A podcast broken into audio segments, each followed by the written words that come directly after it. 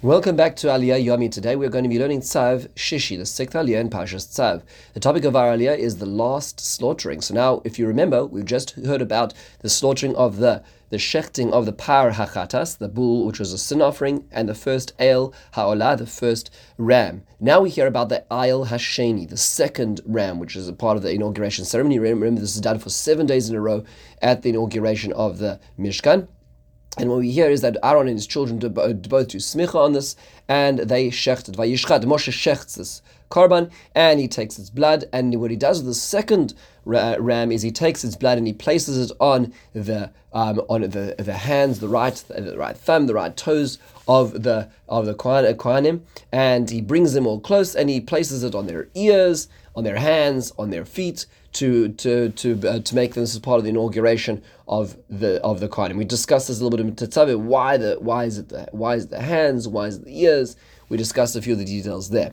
But in the meantime, then he takes the chalev and the aliyah, so takes the parts of this korban, um, and he, he, puts it all together, the shokai yamin, and he uh, then takes the basket of matzos, and uh, out of that he takes one rakik, one chala, and uh, he puts it on the shokai yamin, on this on this the flat, this left uh, there's this right-handed, um, you know, thigh, um, and um, he places this all on the hands of Aaron and his children, and he does a tenufa, which means a waving in front of Hashem. We discussed this again in Tetzaveh as to what this means as well. Um, and then he burns it all on the mizbeach. It is an olah. It is a burnt offering as well. And then Moshe Rabbeinu then waves the chazeh, the, this is the chest, the meat of the of the korban um, from the El Amilim, and it was to Moshe as his portion because Moshe is acting as the priest. Moshe is acting as the Kohen right now as he is leading it for that, um, leading it for Aaron in the meantime while he's being inaugurated.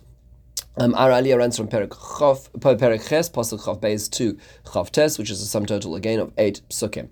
So let's take a few questions. The main question that we're going to focus on here actually relates to a, a aspect of cantillation.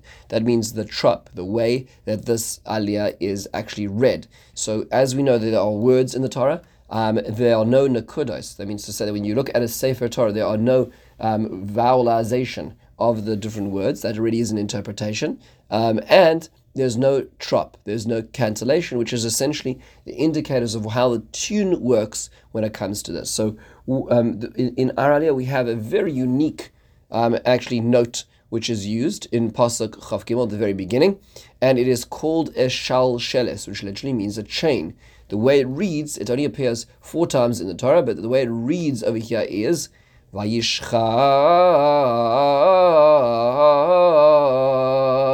So it goes up and it goes down, and it goes up and it goes down, and it goes up and it goes down. So unusual. Why is this? Why is this here as well?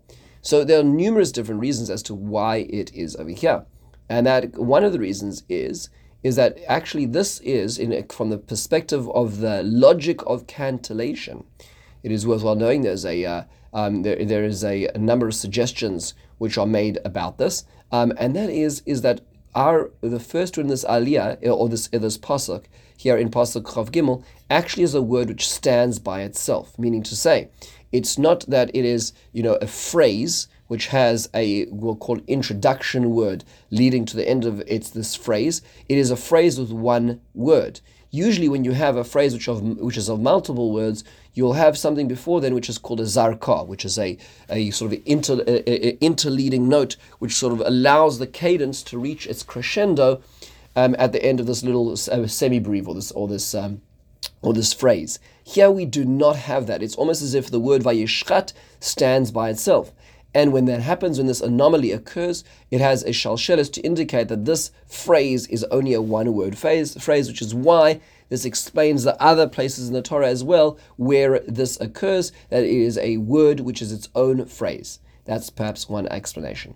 However, there is another explanation, the time at Akra, that Rav Chaim Kanievsky in his commentary on the Torah um, suggests, and that is, is it's to indicate that this process took longer. Why? Why is that necessary? Because he says that if you look at the um, the the sacrifices right over here, we have three sacrifices. There's the par, which is the chatas. There is the ola, the first uh, uh, el um, ola, and the second one.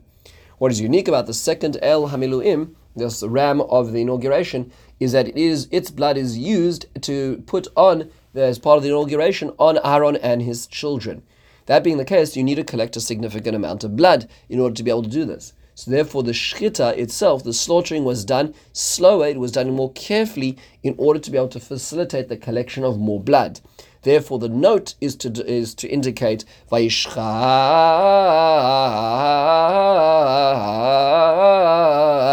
to indicate in the way that we actually hear it that it was done slowly. That's what Rav Chaim Kanievsky explains as well. Um, it also could be there's, there's a, a sefer called Torah, Torah Vadas, which which explains that this is to emphasize that the main korban of the Miluim was this um, this last uh, this last korban, not the chatas and the ola which came beforehand. Okay, so it's to emphasize that this korban was the main one, not the ones which follow it as well. Another possibility as well. So it's the emphasis. So we've seen three explanations. One is from the perspective of cantillation. It is a phrase which is only one word. Rav Chaim Kanievsky, who explains that it's to indicate it took longer, and perhaps the time of uh, the Torah, Torah Vadas to explain that it is the emphasized, it's the main focus of all these karbanos. However, there's another explanation which is yielded by uh, the, the Ibn Kaspi. Rav Ibn Kaspi said, said, has a commentary on the Torah in which he says that this, whenever you see a shalshelis, it indicates it indicates a level of oscillation in the emotion, which means to say there's an there is a there's a backwards and forwards in the person who is doing this actions um, emotional equilibrium. It's going backwards and forwards and backwards and forwards, which is what their note seems to indicate as well. So if we go back to the, there are four which are found in the Torah. The first is to be found um, when it describes um, well, there, there, are a few of them, but um, when it describes that Lot, um, in, in, in Lot was um, was trying to leave the city of Sodom, but it, it describes how he was tarrying, he was um, he was not going, and the angels had to pull him out. There is where one of the shalshelises occur. The reason for that is, is over there is because part of what he was conflicted about was, on the one hand, it was his all his investments, his name, his town, his uh, all his wealth, everything was behind him. Should he leave all of that to destruction? If he leaves it and there's no destruction, people are going to take it, and therefore he is conflicted. At which point in time the angels need to um, pull him out while he is tarrying. That is his his we'll call a conflict there. Then when we get to the second one, which is in Perak Chav Dalet in Sefer Bereshis, that's when Eliezer reaches the well and he's trying to find the right um, person to marry his master's um, son. So he's looking and he is uh, praying to Hashem and he is uh, davening to God that he should find the right person. And it describes over there, there is this. Um, there is this this shalsheles over there. Why is that? So it's it's to, as Rashi points out earlier on, is that Eliezer had his own daughter. He really wanted his daughter to marry Yitzchak. He was the most trusted servant of Avraham. Avraham had said, "Well, not really. We don't have the right um, lineage." For the two families to come together, you should go find somebody from Yitzchak, and if not, then you can perhaps then, then we can reconsider. And that being the case, Eliezer is on the one hand trying to fulfill his dear master's bidding by finding the right person. On the other hand, it's painful to him because he knows that in the day, end of the day, if he does succeed in that, he will ultimately not be able to have his daughter married to Yitzhak. So there's this conflict in and of himself. The third case is where Yosef is in the house of Potiphar in Perak Lamed Tes in Bereshis, in which we hear that he is Vayima Ein, um, and on the word of his refusal for the um, for for the intimate bids made by Mrs. Potiphar, he refuses, and the, and what's going through his mind is the struggle, this moral struggle. He's been rejected. He's been nobody nobody had wanted him. His family's sold him down the river. Should he really hold up to the moral principles of his family, and nobody will really know? And this is his wife's mistress. Why should he? But on the other hand, it's immoral. That struggle is what's indicated in the Shalsheles. Here in our aliyah, it's curious because what struggle does it seem to be that Moshe Rabbeinu is shechting a korban? After all, he's just shechting a korban.